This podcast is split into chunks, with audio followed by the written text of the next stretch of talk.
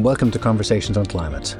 My name is Chris Caldwell, and we sit down with the experts who are trying to solve the biggest challenge of our time before time runs out. This first episode of season three is brought to you by United Renewables in collaboration with the London Business School. Today, we have a very special deep dive into the mechanics of business innovation strategy with an exceptional mind in the field, Professor Freek Vermeulen of the London Business School. We explore what is really going on inside businesses. Why do so many bad ideas stick around for so long, and why is change difficult? Freek is a gift for transforming complex concepts into compelling narratives that challenge and reshape our understanding of business norms. In this conversation, we'll explore the intricate relationships between theory and practice within the corporate world. How well do our academic models hold up in the hustle and bustle of the boardroom? Why do certain outdated practices persist against our better judgment? We'll also delve into the pressing issues of sustainability and social value creation, the power of the incumbent and protecting organizational changemakers, all key drivers in our urgent energy transition. Join us as Professor Vermeulen dissects conventional business wisdom, uncovering the ideas that either propel industries forward or hold them back. This is an episode that you won't want to miss. Around 80% of people who listen to this podcast haven't hit the follow button. If I could ask you for a small favour, if you do enjoy our conversations, please do hit that follow button on your app. It would help us in the show more than I could possibly say. Thank you and enjoy the conversation. Freek, thank you so much for taking the time to come and speak to us. As, as I was saying to you off the camera, I'm really excited about this conversation, one I've been looking forward to for 10 years. Trying not to disappoint you. okay, I'm sure you won't. Um, so um, you have two PhDs, which is quite remarkable and quite, quite, quite. I don't quite understand why anyone would do PhDs, but it's a wonderful thing. I needed a lot of education. That is a, that's the answer. Fair enough. Uh, but you are a world leader in uh, strategy and organizational design. Um, and you have you you look into areas of business that aren't normally looked into. It's like it's it's it's, it's bad habits. It's theory versus practice. Like what's really going on yeah. under the under the hood of a business. Can you tell us what got you into that that whole idea of uh, of thinking and research? Yeah, that's because. I guess it's because also I'm a quantitative researcher. I, I, I, uh, I like to measure stuff. But because indeed I have a PhD in economics, but also a PhD in sociology, the stuff that I try to measure is usually a bit softer stuff. Um, and I like, on the one hand, the quantitative element because I like evidence. Yeah. But I do think, say, academic research, including my own research, is at its best if you use those measures and that quantitative uh, research to unveil things that you couldn't otherwise see. Uh, we have quite a bit of research also in management where people go talk to people and then uh, either they leave it at that or they confirm quantitatively what these people have been telling them. And I like it best if with the quantitative methods you show something that these people themselves weren't even aware of or so. Or that you show that it works differently in the long term than in the short term or something like that.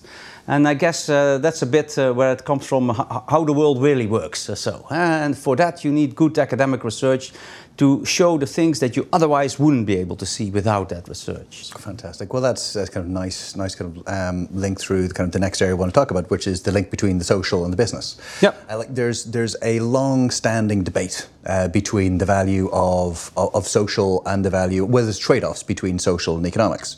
So whether yeah. you need to be making uh, making making for for the good of society, betterment of society, you need to be um, taking non-profit maximizing steps.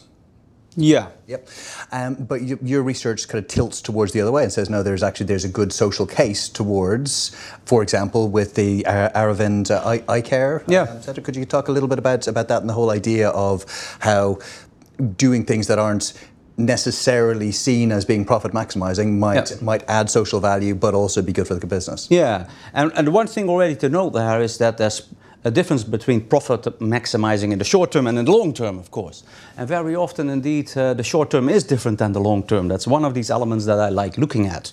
And therefore, sometimes these things that you say they're profit maximizing in the short term uh, uh, seem to seem to be harmful harmful in the social side. But actually, if you look at the long term, you see that the two go much more hand in hand. And as you rightly say, therefore, indeed, uh, having strategies that optimize things socially uh, can turn out to be very profitable certainly I'm not the only one saying that. Uh, my, my dear colleague uh, Janu, has, his whole research agenda is a lot about that. That's showing that uh, ESG and, and, looking at social performance in the long term um, uh, plays out well for organizations financially, and he has a good, lot of good evidence of that. I'm eager to say, though, that I certainly also think, and we know from research, that it certainly also works the other way around. Uh, it's not only social performance in the long term leading to economic performance, but actually, economic performance also often leads to social wealth uh, in the sense that we have a lot of research that shows, well, what is the best way? Well, of course, to deal with poverty, but also with malnutrition, with stillbirth, uh, with, uh, with crime levels, and so on. And that economic wealth, uh, in most of these cases, is the main predictor of this. So, in a way, there's also nothing wrong with making money. So, it's indeed, uh, the two can go very much hand in hand, but also economic wealth can be good for social performance. But the best case examples, for example, are the two, of course, where, the, where you can really see the two, the, that the two go hand in hand. Um, the Aravind Eye Clinic, as you probably know, is in India uh, and specializes uh, in eye problems, but actually what they call actually preventable or curable um, eye problems. And they do surgery, for instance, cataract surgery. That's relatively simple surgery, and in a way life-saving because it preserves people's, uh, people's vision. But of course, uh, the, the, in, in the early days, the Aravind Eye Clinic said, well, we have millions of people, uh, particularly in rural India, who, who can't afford that surgery, who don't have access to clinics, and even if they had, they can't afford it. And what makes it such an interesting case is that this uh, hospital, and now big group of hospitals, um, really set out to say we're going to drive down the cost of this surgery uh, to such an extent that it becomes so well um, uh, cheap in a way uh, that many more people can afford it. But also, what they do nowadays is that to about half of the people they give the eye surgery for free. So the people who pay for it actually subsidize people who can't pay for it. Now, why I am interested in it uh, and that's not necessarily what my colleagues who did the case research were interested in it for. But why I'm interested in it, I've studied uh, um, much of my academic life organizational learning, learning uh, effects within organizations. And what is interesting is that many people, of course, say, well, the, the, the paying customers subsidize the non paying one. Uh, that's, that, that's nice. Which is true, but what people seem to not notice is that the paying customers get something in return for this. Um, even yesterday, I was having a conversation with someone uh, um, about this uh, eye clinic, and he also said to me, "Yeah, but but if you strip out all the costs and so on, uh, doesn't the quality suffer?" And actually, what we see with the Aravind Eye Clinic is that it's quite the opposite.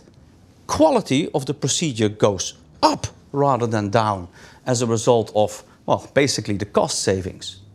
Uh, so, for instance, you can go online and you can uh, look up uh, YouTube clips or so, and you see that the Aravind Eye Clinic uh, organizes the surgery like a production line. And there's no operating theater, and then the surgeon comes in, and it takes half an hour or something like that. They line up the patients, uh, they prepare them, medical personnel does everything they can do. The surgeon walks past them and only for 10 minutes does the thing that only surgeons can do go to the next one, the next one, the next one. And because it's so efficient, they drive the cost down. But here come the learning curve effects.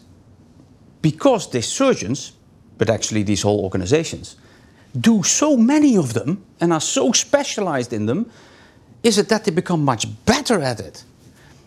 And without the non paying customers, they wouldn't have those large numbers. So, in a way, the paying customers get better surgery as a result of them subsidizing, you could say, relatively poor people who don't have to pay for it. And I guess uh, if you would ask me, uh, say you, you pay uh, $500 and then you have this surgery and it has, I don't know, a 70% success rate, I'm completely making it up. Uh, or you pay $1,000 but then it has a 90% success rate. Do you want to pay 500 or 1,000? Well, I don't know about you, but I would immediately fork out a 1,000. and that's actually what you get because you pay more and you pay for a, a, customer getting it for free, you also get higher quality. And I thought these learning effects uh, were, the, were the, the, interesting thing that I picked up uh, from all these uh, uh, different case studies about the clinic. And they really show that social performance and economic performance can go very much hand in hand. Yeah, and that's very much related to the idea of selection at the gate which you, have done some work on as well yeah. in relation to this in relation to, to uh, IVF. Um, could you talk a little bit about selection at the gates and its um, relation to social value as well? Yeah. yeah. Selection at the gate is actually, uh, I, I, don't think the, the term exists in the, the, English language. I'm originally from the Netherlands, and there it's a saying uh, selection at the gate or um, selectie aan de poort, as we should say in Dutch. And it's actually a lot of what, for instance, schools do. Uh, how they, uh, they select good students by also running all sorts of tests and so on. Um, and what I discovered, together with a PhD student at the time, Mihaela Stans, he's now at University College London, um, we discovered that IVF clinics also do this. And the reason for this is, is that uh, the English government had made it mandatory that IVF clinics publish their success rate. Uh, and they said uh, that's mandatory and actually for all good reasons, for transparency, consumer choice, and these type of things. Um, but what is particular about IVF clinics, although there are other situations and, and, and uh, medical areas that are the same, is that your success rate as a clinic, um, well, doesn't only depend on how good you are at the procedure, it depends on the characteristics of the patient. Uh, some patients are a lot more difficult uh, to get pregnant, basically, than others. Um, and just not to, well, mess up their position in the league table, as they call it in the industry, their success rate as a clinic, quite a few clinics started refusing difficult patients, so to speak, older patients, difficult underlying medical conditions, and so on. And they did this because it had short-term benefits. Uh, if, you, if you don't admit difficult patients and you do only relatively easy patients, you, you're higher in the league table. But what Mihaela and I discovered, and that's again an example of looking at the long term and things can work very differently in the long term than in the short term, is that um, the clinics that did a lot of difficult patients improved a lot over time. Learning effects, they learned a lot from these difficult patients.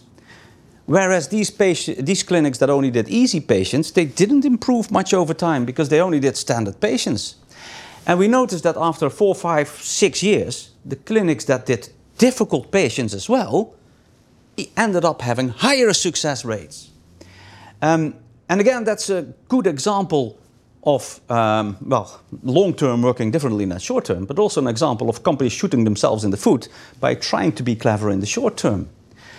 The thing is also that these clinics weren't aware of this. They saw the short term benefits, but we had to tell them and show them the evidence of the long term harmful consequences.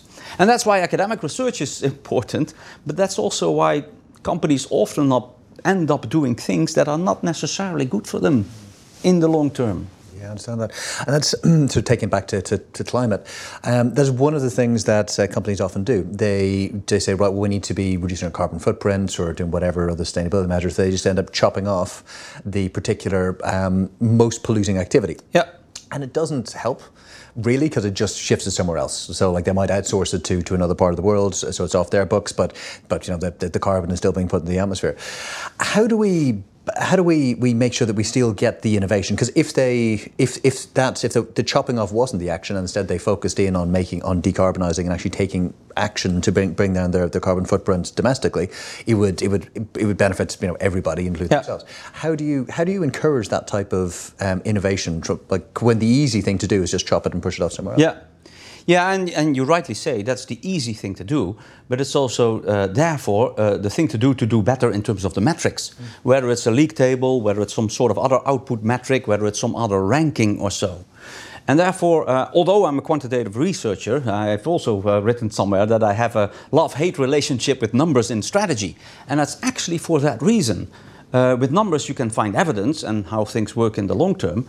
But if you look at numbers and, for instance, indeed, rankings, uh, metrics, uh, KPIs, uh, league tables, and so on, then you always run the risk that organizations start optimizing the numbers, huh? their ranking, for instance. Uh, and certainly that's often not what you're after because every number, every metric, every KPI is going to be imperfect and only capture part of reality. So, one part of the answer is that we somehow have to make sure that we do measure things and that they're important and that we monitor them, but that we don't start mistaking them for the real thing. Uh, and that we don't start mistaking them for being actually a goal in and of themselves. But, but that's a trade off, and that's not an easy thing to do. Huh? Uh, so once you start measuring things, organizations and people uh, run the risk of becoming focused on that. Mm-hmm. Um, but therefore, treating rankings not as a goal in and of itself is, is, is, is crucial in this. Uh. Um, so, speaking of trade offs, uh, one really interesting part of your research is when you look at the social side, there's a lot of assumptions that if you focus in on, on, on social, social, social goods, you're going to be increasing price, reducing uh, choice. But your research suggests that isn't always going to be the case, that you can do you know, cheaper and better with like uh, Capitec as, uh, as an example? Would you? Yeah, so, uh, um, so my research, uh, as I tell to fellow academics, is uh, I, I, do research on, um, on uh, norms and cognition. Uh, that is too abstract. In, in, in, the real world, I say I do research on organizational transformations and so on, because norms and cognition play a big role in those. But uh, Capitec, for instance, is an example of a company that really challenged norms. Industry norms. How do you do things? And that's often very difficult to change norms. They guide much more about human behavior and organizational behavior than often we're aware of. Uh, and norms relate to habits and so on and how we, how we see things. Now, Capitec, for instance, um, is a bank in South Africa, uh, but was an entrant into the banking industry. Uh, th that's already unusual because it's very difficult to enter the banking industry. There are huge barriers to entry, and, uh, and, switching is very difficult. Once you have a bank account, you don't easily switch to something else because of the hassle. Huh? Um, Capitec, however, did manage to enter, and although, like in many countries, the UK including, um, the industry was dominated by, by, by an oligopoly, huh? a few big banks, the, top, the, the big four they were called in South Africa. They managed to not only enter, but actually also grow uh, and are now uh, the largest bank in South Africa. And they really explicitly did that by challenging norms in the industry. And I say explicitly because they showed me their business plans. Uh, and they really were all about we're going to do things differently. We're go going to be like a traditional bank in terms of the culture and how we treat people and what we offer. We're going to be like retailers. Not coincidentally, the founders had experience both in banking and in retailing, has to say. But even to the, such an extent that they said, uh, uh, in terms of hiring personnel, when um, if you apply to uh, uh, to Capitec to work there, if we see on your CV that you've worked in banking before, we don't want you. Uh, you have the wrong habits, the wrong norms. We want retailers to transition into banking. Anyway, what was Capitec's initially quite revolutionary model, and that's how it relates to social performance as well, they really went for what is called the bottom of the pyramid business model. That term has gone a little bit out of fashion or has disappeared a little bit, was very popular 20 years ago when, uh, when they entered the industry. And the, the bottom of the pyramid business model, they meant if we enter the banking industry, going head to head with one of the, uh, with the big banks, we don't stand a chance. We don't have a branch network, we don't have, uh, uh we don't have a brand name, we don't have anything. So we need a way around it. And they said, look, in South Africa, there's hundreds of thousands, millions of people who either don't have a bank account at all or they're sort of completely neglected by the big banks. Rural areas, uh, relatively poor people, or as they called it, financially illiterate people. And they said, if we enter the industry on this, those sides, we stand a chance because the big banks don't care about them. Now, that was their way into the industry, but it clearly creates an enormous economic and social wealth for these people because a bank account opens many doors in life eh, to, uh, in terms of, uh, of work, in terms of setting up small businesses, in terms of a bank account and access to finance creates all sorts of opportunities. So by expanding and starting in these rural areas and signing up a lot of people who don't have a bank account yet or who are treated badly by the existing banks, they also enabled a lot of uh, people to take charge of their own, uh, their own destinies and their own futures. Of course, once they had established themselves in these rural areas and with relatively poor people, then they started moving up into the segments in the market. And they started not only in rural areas, they started going into Cape Town and Pretoria and Johannesburg. They went to the, the low-end malls, they started going in the higher-end malls and so on. But by then, when the big banks said, uh, gosh, we don't want them in there, it was too late. Uh, and they were well established in the industry. But again, it's a good example of a company coming in with a profit motive. Uh, it's, a, it's, a, public company, pure profit motive, uh, you could say, um, but doing a lot of social good in the process and really uh, um, uh, helping people take charge of their destiny, uh, so to speak, by giving people access to finance and bank accounts. And speak, speaking of motives, um, there's uh, we so far we've been talking about how businesses externally you know, look, look out and try and do do good in the world in a kind of loose sense. Um, but you can also do it internally, and the, the, the, the, way that's very popular at the moment to be talking about that is, is, is purpose. Um, but you suggest that there may be dangers in, in, in wrong purpose, overly overemphasis. Could you talk a little bit about that? Yeah, so I, I, I, do feel a little skeptical sometimes, not always, when companies uh, uh, start talking a lot about purpose in their annual reports and CEO presentations and so on. And I'm, of course, not the only one. And that's often a bit of a sign on the wall huh? that, uh, that people become a bit skeptical and start rolling their eyes a little bit. If companies speak about a higher purpose, uh, uh, when I don't know a, coffee company says, "Oh, we don't sell coffee, we create communities," uh, and then these uh, when, when we, it, it, feels a bit contrived how they come up with a higher purpose. Of course, I have nothing against purpose, but we increasingly also find out through research that it does not always work. Uh, it does not always have benefits, although they can have benefits.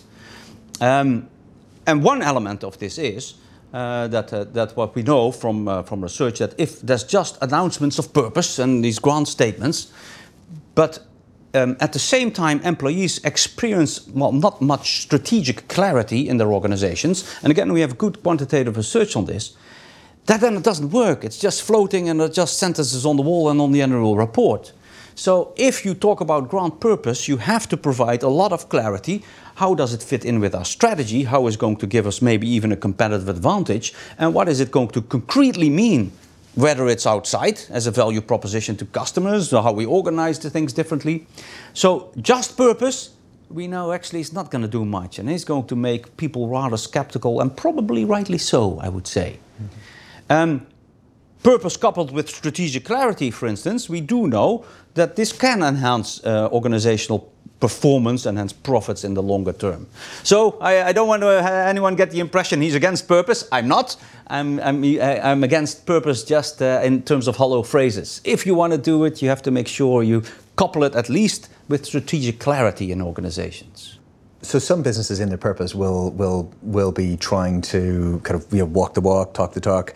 Um, others will kind of wheel the wheel. Uh, you were you wrote a, a, a paper, co- co-authored a paper on the advantages of employing people with disabilities yeah. in a firm. That's a really interesting topic and one that we don't really talk about enough in the, the ESG world. Could you kind of explain yeah. a little bit about your thinking about that, and not just a kind of a look look how virtuous we are in, in employing people with yeah. disabilities. Like what what are the, the real benefits? Yeah, that's actually a very recent article in the Harvard Business Review uh, with my uh, good colleague uh, Luisa Alemany um, um, where we actually indeed looked at organizations employing people with disabilities. And it was actually a topic that I stumbled upon sort of accidentally, uh, as, as, did my co author, Luisa Alemany. And that's simply because I was doing some case research uh, here and there. Uh, for example, uh, where I first stumbled upon it was, uh, was a quirky company. Um, I was uh, visiting my parents in the south of the Netherlands, and uh, they're old enough that they still have a physical newspaper. There are not many people who do that anymore, but they have a physical newspaper. And of course, I looked into it, and I read there about a local company, a brewery. So, medium sized, smallish company, but a brewery near where they live. The La Trappe Brewery, it's actually called. Um, and it's a quirky company because the La Trappe Brewery is based in a monastery, uh, a Trappist monastery. But what was interesting about the article is that um, uh, uh, that this is a number of years ago. So this was, uh, say, seven years after the 2008 crisis. So it must have been around 2015, 16, or something like that. And this company, in those crisis years, had been growing double digits every year, while the rest of the market was uh, was uh, doing badly. And I remember the CEO because I, I, I called up the CEO and I said, How come? And he said, I don't know. Uh, I said, Let me come over and find out what's going on with your company. How did you find out it was growing? Um, that, that's what it said in the, in, the, in the newspaper article that this company, that in spite of the economic crisis, was growing double digits every year for many years in a row. Um, but what triggered me indeed was that the CEO uh, sort of admitted to me, said, I don't understand why we're growing. But when I visited them, I learned that um, uh, before the, number of years before that economic crisis, they had actually made a big transition in terms of the internal organization on various dimensions. Um, the monks are still, they don't run the brewery, but they're the owner, and one of them is the co CEO. And the monks, before it became popular, had insisted on ESG, had insisted on uh, we want uh, solar panels everywhere, we want uh, energy efficient technology, uh, we want organic materials, uh, we want to deal with farmers directly and pay them a fair price, and so on. And one of the things they also had said, the monks, this is what we want in our brewery, is that they said we want to employ people with disabilities. Uh, the monks' idea was just to do good in the world. Um, but all these measures, in terms of ESG, of course, before it became uh, very popular, um, were picked up by the market. Uh, we're picked up by customers also because the monastery gets a lot of visitors. Uh, it's a wonderful place to visit, for instance, who taste the beer, who see that they're organized. And, and as the marketing director told me, once they come visit here, these people become really real fans of the company. And inadvertently, they had changed the value proposition from just selling a well, good tasting Trappist beer to a lot more. Uh, by buying the beer, people felt that they were doing good and contributing to all these, uh, all these good things. And that became so popular that, it, uh, that the company just kept growing and growing and growing. Now, the management of the company, and actually not only the management, also people on the work floor brewing the beer, they often picked out one thing that they said this is what changed company, the, the company the most. And that was employing people with disabilities. They just kept talking about how that had changed the organizational culture for the better, uh, the, the, the, climate and uh, inside, and so on. Well, uh, taking a step back from uh, the really quite recent to a few years ago, um, and your fantastic book, uh, Break, Breaking Bad Habits. Yeah, uh, if we could kind of frame uh, the conversation around this by uh, maybe you could give an example about how a story of um, headhunters in Papua New Guinea might, to what what they might teach us in the management. Yes, yes, headhunters cannibalism, maybe cannibalism. necro cannibalism to make things worse. Yeah, yeah, yeah. No wonder. No, yeah, it, it, it relates back to my long-standing research interest, or I say my belief about organizations, is that um, um, we, we, we, look at organizations in my area and strategy as a bundle of contract or a, uh, or a bundle of resources or financial incentives and so on. But organizations, at the end of the day, in my view, are just uh, social systems. They're large groups of people. And um, what we, what we increasingly know is that sort of that social element and our inclination to cooperate is literally embedded in our genes. Uh, we're, a, we're a cooperative, an extremely cooperative species, and that has become embedded in our genes and, and hence also in our behaviors. And I always think uh, that we should organize companies more with that in mind, uh, to, to, to link very well with these deeply biologically embedded inclinations by people uh, to cooperate and to contribute to, uh, to a greater good and a social system. Now, that's a very abstract thing, but therefore, a number of years ago, I um, uh, took the initiative and I said I have to read up on uh, cultural anthropology uh, and biological anthropology because they study groups of humans and also the link between behavior and genetics. And I need to understand that better. And in one of those readings, I stumbled upon um, a big ethnographic study on necro-cannibalism uh, in uh, Papua New Guinea, uh, in, which, uh, which uh, started somewhere in the 19th century but persisted into the 20th century. Um, and that actually taught me quite a bit about organizations, not coincidentally, given that organizations are also large groups of people. And it actually led me to disagree with a Nobel Prize winner in economics. Um, um, namely Douglass North. Douglass North, namely, said, and that was the dominant view in all of economics and in strategy and business, I would say, that competition will take care of things. Douglass North, for instance, said um, efficient and effective firms will grow and survive. Inefficient firms with bad practices, well, they will decline and die out, and hence the bad practices will die out with them. And therefore, we should see through competition that institutions, organizations, business practices automatically improve over time. competition will take care of things. That's your job. You're a business school professor. yes, and it is competition takes care of a lot of things in nature as well. Uh, the, the, the, uh, evolution, Darwin uh, is, is, is of course competition in nature, and we look at competition in business. And of course, the world changes indeed as a result uh, of competition. But in this particular um, um, uh, element in cultural anthropology, including the study on the, the, the, the, the necro cannibals, anthropologists for a long time had had the same assumption as Douglass North, the economist. They said there are certain cultural practices, rituals or so, and certainly they must be good if they persist. Because if the ritual puts the tribe at a disadvantage towards other tribes, but in hunting and space, well, the tribe will die and these rituals will die with it, and we'll get better rituals. So if you see a somewhat weird ritual, then usually you have to dig a bit deeper because it will have some benefit in some way. But it was mostly in the 1970s, 80s that cultural anthropologists had to decide and say, actually, it's not true. Certain rituals are just bizarre and, and just harmful. Uh, foot binding in ancient China, uh, female circumcision, or something like that. They just had to say, yeah, we do observe the persistence of certain cultural habits although they're harmful. How come they're not dying out? And through this study of the necro cannibals, they started to understand why. It's a bit of a gruesome story, uh, um, uh, so, but, but uh, you don't want to hear it after lunchtime.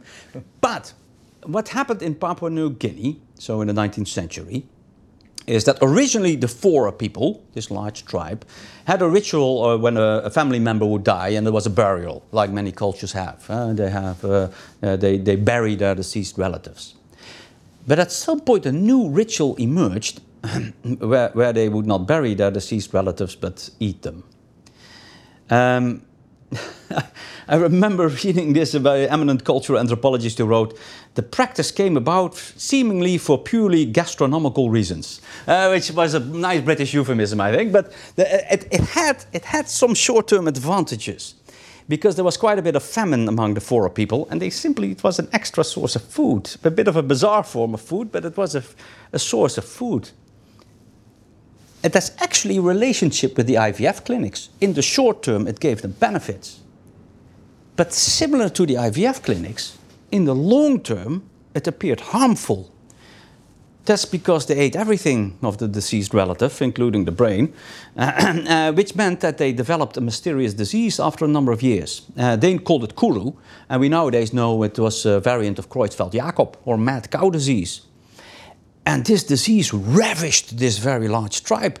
Eventually, more than the half of the tribe died as a result of it.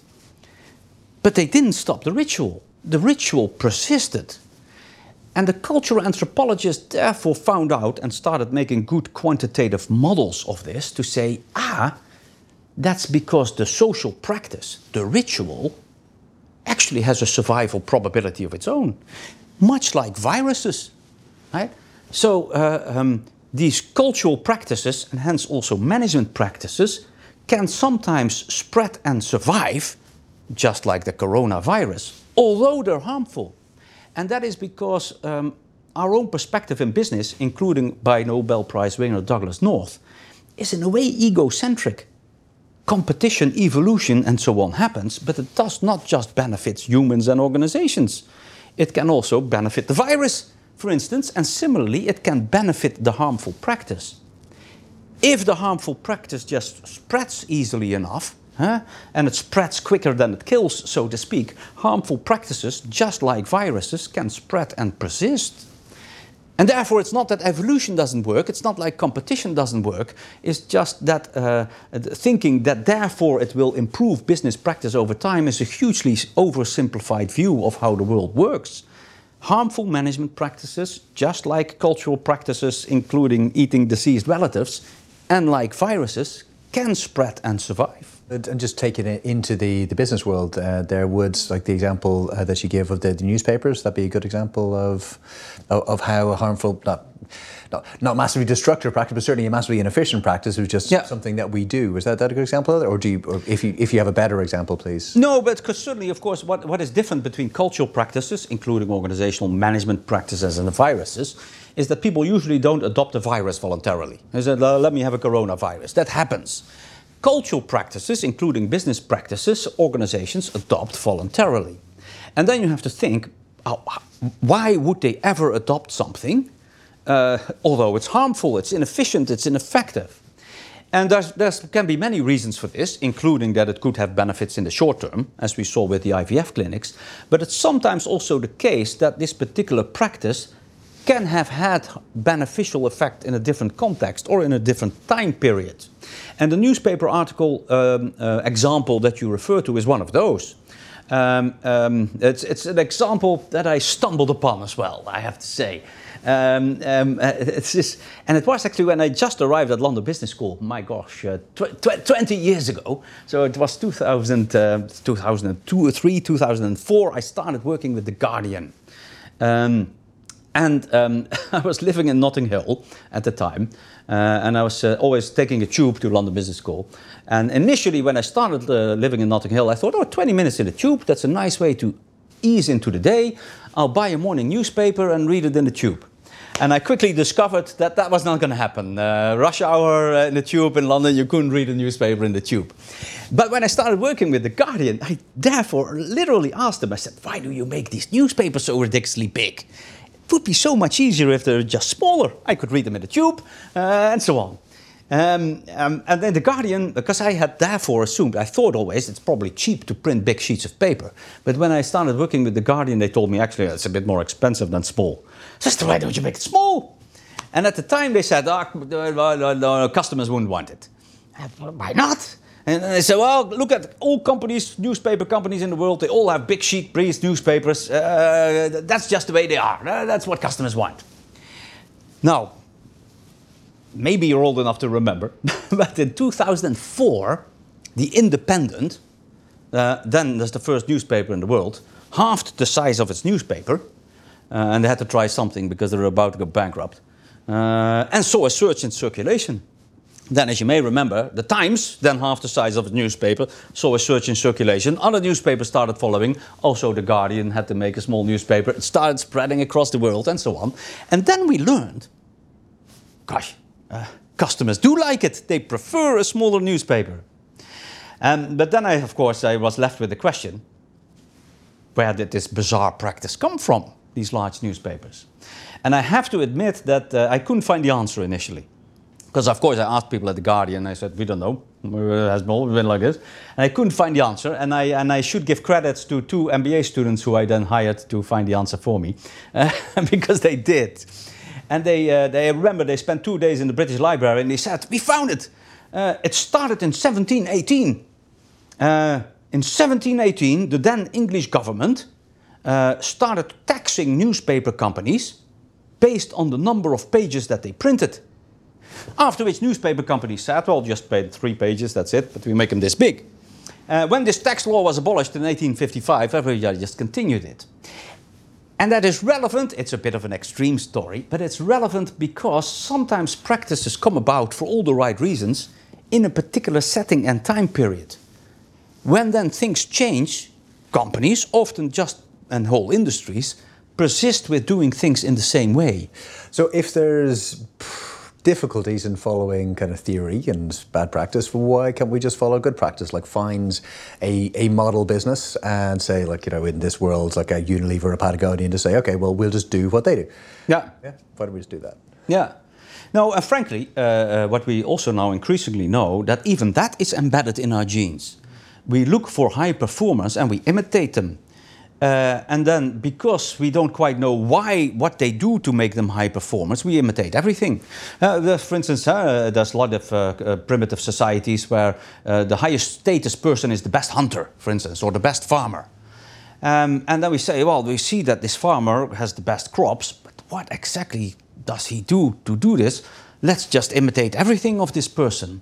We still see that now in societies as well. We, we, we, we uh, ask uh, Cristiano Ronaldo for his political views or something like that. Well, yeah, these political views we know didn't help him uh, score uh, 50 goals in the Champions League and whatever it is, or something like that. But we just inclined to imitate everything of high performers. That is therefore natural behavior, um, but again, it can sometimes be a source of uh, yeah, uh, misleading management practices and also imitating bad behaviors. Because we imitate this high performing firm, including the practices that may have contributed nothing to them being high performers. It could even be practices that they only later adopted. And therefore, we can sometimes see that high performing firms are sometimes the source of bad practices spreading everybody imitated GE uh, at some point or something like that. Uh, but if GE did something that was not so useful, everybody also imitated it because they didn't know what led to their success. So uh, the, the, these are these can also be sources of management myths and bad practices coming about, but even spreading. Mm. And is that because of uh, just causal ambiguity? You just you don't know why this particular group or groupings of people come to this business, why it's it is successful. Yeah, and that's indeed a term that we put on as causal ambiguity, yeah. and that's ambiguity, uncertainty. We don't quite know the cause and effect relationship. Think back of the four people in Papua New Guinea uh, eating their deceased relatives they had no trouble seeing that they were in trouble. Uh, people were dying everywhere. Uh, they saw the problem, but what they didn't see is the cause of it. And that's because the cause of it was 10 years ago. It's the same in IVF clinics. These IVF clinics that we interviewed and visited, they could also see, gosh, our success rate is lagging behind. What they couldn't understand is the cause of it. Oh, that's because seven years ago we started selecting at the gate. And that's what makes it difficult to really understand bad practices. You see the harmful consequences, you don't quite necessarily see the cause of it. Mm. And therefore, it's also just difficult to stop. Yeah, and you mentioned this. Uh, everyone's copied GE at some point, or you know, some some aspects of of, uh, of a big big brand companies you may have heard of. Has globalization added to this this to, to the impact of this effect? Yeah, um, in, in some ways, probably, because we imitate practices and we also started imitating them in other cultural environments. And we actually have good research on this as well, where it shows that practices that may be good in a certain context certainly don't work in others. Um, and we also have that in management. There's a famous uh, research project by a guy called Mark Zbaracki, who at the time was at the Wharton School, who even examined the old system of total quality management. As you may remember, that came about actually in the 1980s in Japan or so, and worked there tremendously well, but was just transported to a US setting. And one of the things that he observes is to say simply, well, it, it's a good practice in that setting, transfer it to the US, and there it's actually not, and it may be actually be harmful. And therefore, the globalization that we simply just apply practices in one setting and yet another setting can contribute to that. Not because the world is becoming completely homogeneous, no, because different settings are still very different. And therefore, a practice in one location might still not quite work the same in another location. So I'm, I'm sure globalization plays certain roles in this. Uh, and also, indeed, in the, the spread of uh, human of viruses like corona, but also the spread of management practices. And um, it is inevitable, and it is happening that uh, myths uh, bad, uh, are happening in the ESG world. How do we um, protect against that? Like, is it just kind of cost of doing business, or do we? Um, is it something that we can be culture within within the movement or within our businesses be, be trying to to focus yeah. in on trying to stop them from happening? Yeah. So I think several of the risks that we have been talking about. Um, uh, in, in this conversation also indeed apply to an ESG setting. For instance, also the element of metrics uh, and, uh, and how do you do in the ranking also in terms of uh, when, uh, when uh, we start to mistake the ranking itself uh, uh, for the goal rather than the underlying practices and the imperfections that come with this. And I think this, this element of myths is also at risk here for ESG uh, and purpose and, and other aspects of social performance. that we really have champions of it, and that we, with all the best intentions, and that we apply this as well, and then we present it, and we, we, we talk more about the benefits than the drawbacks, and so on. Uh, the difficulty is, of course, that these risks are very real and people do them with the best of intentions, uh, but then you, you, don't achieve what you're really after. So I do think these risks are real that we've been talking about. Um, also, because indeed in social performance and so on, there's also this, this difficulty of causal ambiguity. It's not something you do now and you see the results. Yeah, you may see some of the results, but some of the results also come in only in the longer term. And therefore, it's difficult to really separate cause and effect. There are no easy answers to that, but awareness of these type of risks is very uh, is very important in there. I think. Okay, fair enough. Yeah, yeah. That's a shame because that's that's why myths occur because you want easy answers. yeah, that's true, and uh, and we also know uh, that there's a, a, human inclination to, uh, uh, uh, in terms of causal ambiguity, also to look for a simple answer and say what caused it. Uh, again, we also know this from social psych research. People prefer easy answers also so that we can fix it next time. And this is what the cause, or this is who the cause was. And this was this, this villain. If we just remove them and get a new CEO, problem solved. And of course, the world uh, and life usually isn't as simple as that, and certainly the world of business isn't as simple as that either. Yeah, no, no, that's that's very true. Before we move on to heroes and villains, um, something else that's that's kind of comes um, out of out of business and uh, any new ideas and new movements like ESG is, it's not just um, just myths; it's also jargon. Yeah. Um, so, what? Um, why does jargon happen, and what is the effect? Yeah. So indeed, I'm, I'm, in the process of doing a fairly large research project with a now also former PhD student, uh, João Cotter Salvado. He's now in, uh, he went back to, uh, to Portugal and is a professor at Católica. Um, but we looked at indeed management jargon.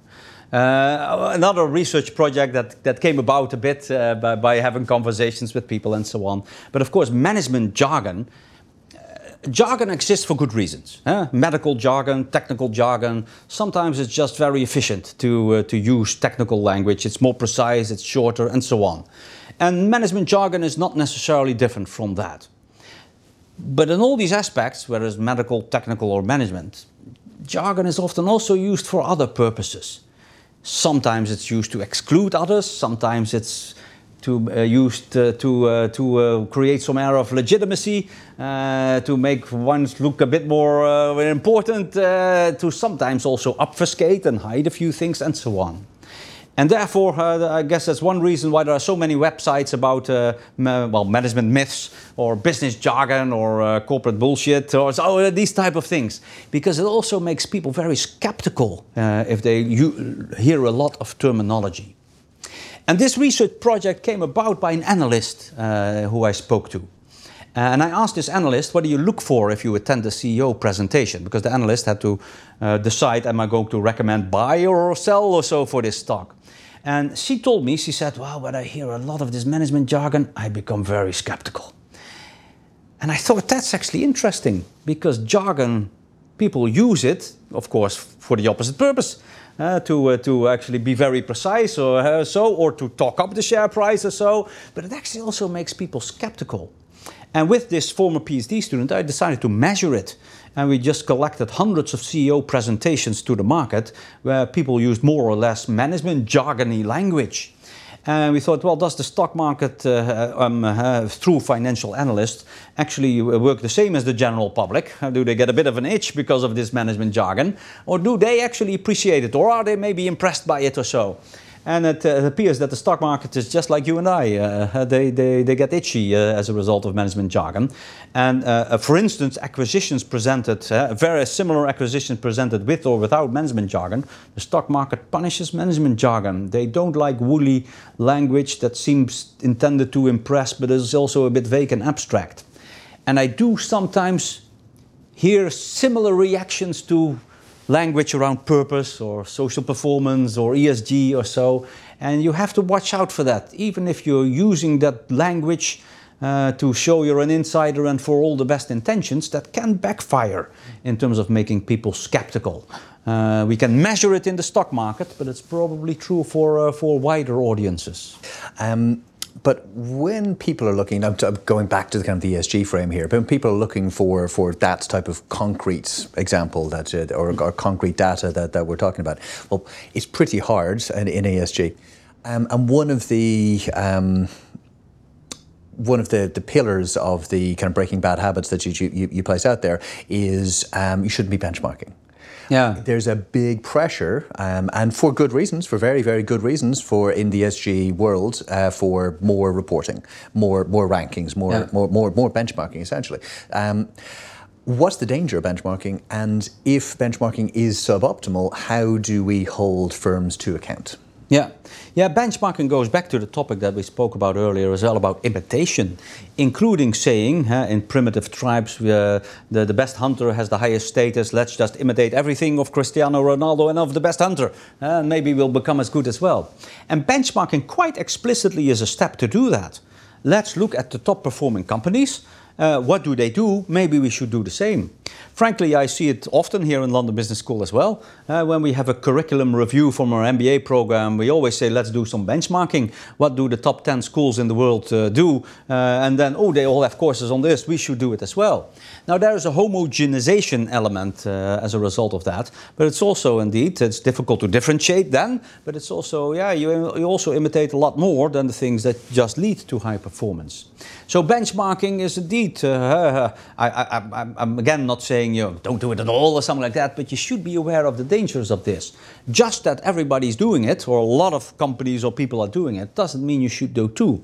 Uh, it shouldn't re- replace judgment uh, in that sense. Um, uh, therefore, indeed, uh, uh, benchmarking in, uh, uh, when it comes to ESG, of course, runs the similar risk. Uh, that we say, let's just see what high performing companies are doing and do the same. It runs again the risk uh, also that we're optimizing the measures rather than the underlying thing itself. And again, the risk that we're um, adopting things that may work for these companies, but they're in slightly different situations. It may not work for us, and so on. Another one of the um, ideas that you, you have for breaking bad habits is change for change's sake. Yeah. Now, that in itself sounds like someone would write in a quarterly review and just say, yeah, Yeah. In a couple, it doesn't sound like a positive. you know. could, could you explain your thinking behind that? Yes, that's, a, that's, a, that's an article I also wrote in the Harvard Business Review together with my colleagues Phanish Puranam at INSEAD and Ranjay Gulati at the Harvard Business School. Uh, and I have to say, I sometimes jokingly say when I talk about this in the class or something like that, that uh, I've never written anything that has, uh, has given me uh, to receive uh, so much hate mail as that article. Uh, and it, there's actually more than a grain of uh, truth uh, in that. Um, the, the article's title I put on it was indeed Change for Change's Sake. And it is what we said in organization, there's value in the process of change itself. But clearly, I started getting emails that uh, that weren't that weren't always polite. Uh, that weren't that were saying, "Oh, you, well, you! Uh, I'm, uh, I'm I'm going through my third reorganization in five years, and now you're stimulating my boss to do more than by writing in the Harvard Business Review. There's value in it. Now it's a little bit more complex than that, but there's some truth in it. Um, we did say and find, because there's good research underlying it, that there is value in the process of change itself, just changing organizations. And I don't mean completely reshuffling departments, although that could be the case, but it also is occasionally having a different remuneration system or a different cooperative group, or uh, uh, so it, it can be a variety of things in what you could say the formal organization. And the benefits that come from that is because gradually over time, organizations get set in their ways. They do become siloed, like many people in large organizations say. We become siloed. Things get routinized. That is inevitable in organizations. And just changing the organizations or the remuneration system and so on can give people a different mindset and open their eyes a bit. Um, and again, that goes a bit back to what we're genetically uh, inclined to do. And one genetic component in us humans that also relates to cooperation is social learning. We learn from others. Therefore, it's sometimes hugely beneficial to sometimes be paired with somewhere else. And that can be temporarily, but, but be placed in a different factory or work with a different people, or you're, you're in technology, but you have to work at sales for a while or something like that. Um, no, I can see how how kind of changing in a team um, and like spending some time in one one team as another can open your eyes and change your change your change your views. I'm kind of struggling to understand how changing your remuneration structure can Yeah. can can have a similar impact. Would you like to? kind Yeah. So I, I, I interviewed a guy called Al West. And Al West um, um, was the founder and CEO of SEI Investment, a huge fund of fund managers. And I actually met him because one of my EMBA Global students said to me, uh, My boss is a serial changer. And I thought, this is a guy I need to talk to. Uh, Works for Kellogg's. Uh, yeah, what, what, he, what, uh, what, he, meant is that he said he's always trying to make changes in the organization. And when I first met him uh, here in their offices in London, uh, he said, Yeah, I'm changing the remuneration system. And I forgot whether it was from individual incentives to team incentives or the other way around. But I do remember that he said, Yeah, I changed it three years ago as well. And I, yeah, I probably change it again three years from now. and I said, Al, do you think you'll ever get it right? And then he looked at me and he said, No, of course not. There is no one right remuneration system. He said, I use remunerations to open people's eyes. If I give them individual remuneration and incentives, I focus them on their individual task. But then I want them to broaden up and see how that links with other parts of the organization. So I give them remuneration based on their performance as well. And once I've done that for a while, they're much more aware of how they need to cooperate with others.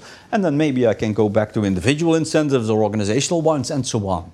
So the remuneration system is not necessarily for the financial incentive itself, but it's to change people's mindset mm-hmm. and make them understand better how their job fits in, for instance, with other parts of the organization. Mm-hmm. Okay, okay. And when you're trying to drive uh, the type of like change you're talking about, like it's, it's it is very relevant in the kind of sustainability yeah. of conversation. Um, how do you go about like protecting dissenters? Yeah. Yeah, because that's indeed very important. I, I, very often see this also when I give a keynote speech at the company conference, for instance. Huh? I give the top 100, uh, uh, I, I, give a speech or so. Uh, what I get approached um, for and by whom afterwards is very often people who have recently joined the organization who then tell me, yeah, we also have some of these bad habits. I see them, but they've all been here so long they don't see it anymore that you could do it differently. And that's the tricky thing. Newcomers can often see this, but the tricky thing is that they're a small minority. And they get swept aside by the big majority who says, We've always done it this way, we know this is how things work. Um, and therefore, you need to protect these dissenters a bit. And there's various ways in doing this. I think organizations can do it explicitly uh, and develop some practices around. Uh, for instance, after half a year, we get new people in the room and we see what do you think should be changed, and I and I guarantee you, you get long answers what they think uh, could be done differently. But it's also um, what we know from social psych, and this goes back to the 1950s, the famous Asch studies on conformity that as, uh, as a team, for instance, we're inclined to um, to uh, not pay attention to uh, an individual with a dissenting opinion. We all agree there's just one individual who doesn't agree. And, and the top management says uh, this top manager went home, he wanted to spend time with his family, or uh, she wanted to pursue other opportunities, or something like that. What we know, and for some of my own, own research, but going back to these 1950s studies by Asch on conformity, that we do pay attention to people if they're in a group and it doesn't have to be a big group, let alone a majority, as long as it's multiple people. And that is what organizations could facilitate as well. That we don't leave them as individuals, but that we um, that we sometimes have multiple new people in the room, but also what we have explicit practices that we say we put the new people together in a room, whether they have some agreement what we should be doing differently. And that's indeed sometimes it's uh, protecting dissenters, and this goes back to this concept that's very popular nowadays of psychological safety uh, in organizations. People should be free to speak up, but we should also facilitate something, uh, some of these processes that their voices are being heard. Mm-hmm. Yeah, and that's um, kind of leads into another point you were making about separating um, advocacy and decision making. Yeah. So that's actually a point that is very explicitly my co-author Niro's research, and that he shows that uh, this escalation of commitment often builds up in the preparation phase. Think an acquisition or something like that, or a new project, a new new product development project. Uh, people championing, uh, championing it. Going back to this earlier research uh, on champions in total quality management, uh, they they pave the way, they prepare the ground for this new project, this new acquisitions or the new practice. And then it's often the same decision maker where we're going to do it. What Niro's research shows is that if possible, you should separate the roles. Someone prepares the ground, gets all the details, gets all the numbers, and then someone else judges the situations and says, Are we going to go ahead with this acquisition? Yes or no? That's not always possible, but that's certainly one element that can already help quite a bit. Uh, because the emotional attachment and the escalation of commitment builds up and therefore you want someone else who comes into the situation somewhat more objectively to make the decision. Okay, so uh, if we're kind of shifting up a level, um, away from the from the micro to the like from the, the individual and the firm to kind of industry level. Um, in the whole the whole world of decarbonisation um, and the whole world of cli- climate change, a lot of stuff is going to change. Like really, a ridiculous amount of stuff is going to change. Every industry have, will need to be living with a, with a, a new normal to some some lesser or greater extent. Yeah. Um, how are we going to deal with that? Um, in the industry, we tend to look for uh, for, for the new, exciting kind of up, upcomer, uh, Yeah. you know, the, the clean tech innovator to be trying to solve problems. But your research suggests that the incumbent may itself be pretty well placed to be trying to um, Yeah. try, try, try, trying to deal with it. The example I'm trying to get to here is is like what can the, the say the, the champagne industry Yeah. you know tell us about an old Yeah. incumbent um, you know evolving. Yeah, that's a, that's a tricky problem how changing industries. Uh, and the, the, the study that you refer to uh, on, the, on the champagne industry that I've done, uh, or better, the market for champagne grapes, um, with my, uh, my also former PhD student, although she, was at, uh, she went to Yale and she was at Yale when we did this project. She has moved to McGill now. But anyway, is Amandine Ody. Uh, and we did a huge study actually on the market for champagne grapes to look at indeed how does change happen in this industry because this is a very old industry with very strong norms, so formal regulations, but even stronger informal regulations, how you should behave and how not. Um, and indeed, uh, there are relative newcomers and outsiders to this industry, and we usually say change will has to come from outsiders. Uh, because indeed the, the, the, the, existing companies have vested interest, they have strong beliefs, they have, uh, they've been there for a long time. Change will happen by newcomers, outsiders, and so on. And although that's partly true, um, the example we spoke about earlier about Capitec entering the banking industry, not coincidentally, is an entrant, an outsider coming in. But what we found, maybe somewhat unfortunately, in that big study on the champagne industry, is these outsiders would be trying to change things, but they couldn't. Um, so they did see possibly beneficial changes. They wanted to do them, but they just couldn't pull it off. Yeah, so that that, uh, that of course actually relates to my uh, the, the work by my valued colleague uh, Michael Jacobides, who looks at business ecosystems, namely that organizations don't operate in isolation. Uh, you're still very dependent on lots of other organizations in this industry. Uh, for instance, for critical resources. Uh, in the case of champagne houses, for instance, you may think I would like to do things differently. Right? Uh, I would, um, uh, I would like to make some of my own grapes. I'd like to make sparkling wine in England or something like that. Uh, but in France, you're still going to be dependent on this critical resource of champagne grapes. And if the farmers say, "We don't like that you're trying to change things," yeah, you are dependent on them. And what we did show in this research is that these farmers, if you're trying to change things, punish you for it. Uh, they try to deter you from doing things differently. Uh, they, they treat you badly. They call you names. They give you bad grapes. They might not give you grapes at all. They will demand a higher price for the grapes just because you're trying to do things differently. Um, uh, and uh, yeah, that makes it extra difficult. And therefore, one conclusion coming out of this research is the established firms may not be so much motivated initially to try and change things, but are often better positioned to try and change things because we notice the farmers accept a lot more from them than from relative outsiders. All right, so just to uh, to wrap up, kind of one one kind of final question. Uh, we've been talking a lot about you know bad habits and um, you know, not falling into traps and things like that. Um, but if we could kind of flip it around, like, is there a habit that you have might have developed in later life that you would recommend to you know to to to, to people, listeners, uh, viewers out there that you might wish uh, you might say you should adopt this. This this is this is Uh, great. I've been saving the hardest question for last, I remember. I, I notice. Uh, yes, that's of course not my research. Uh, maybe introspective research. So that's a little bit more difficult. But um, no, well, if I had to pick one, because I was being interviewed a while ago, uh, Diet, and but people asked me how, how I changed over time with age uh, as, a, as an academic. And I heard myself saying, because I've studied quite a lot of anthropology in a way, right? although I'm not an anthropologist, I studied a lot of ethnographies that eth- anthropologists did.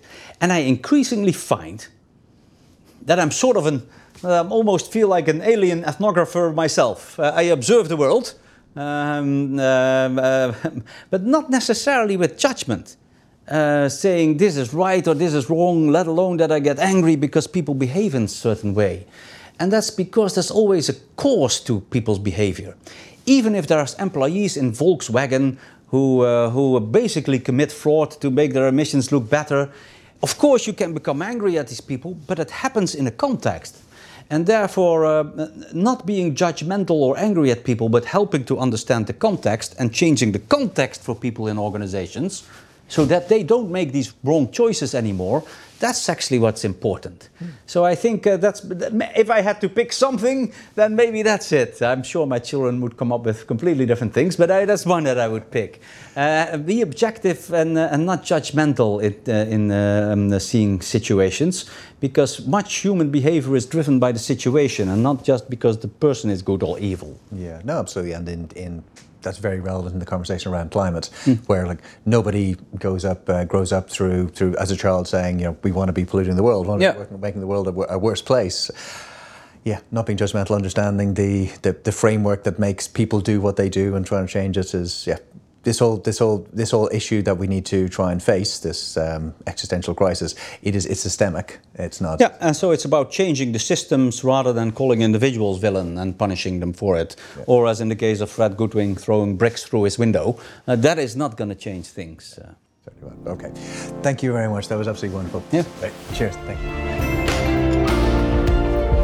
Thank you very much for joining us on that conversation. We hope that you enjoyed it uh, learned something.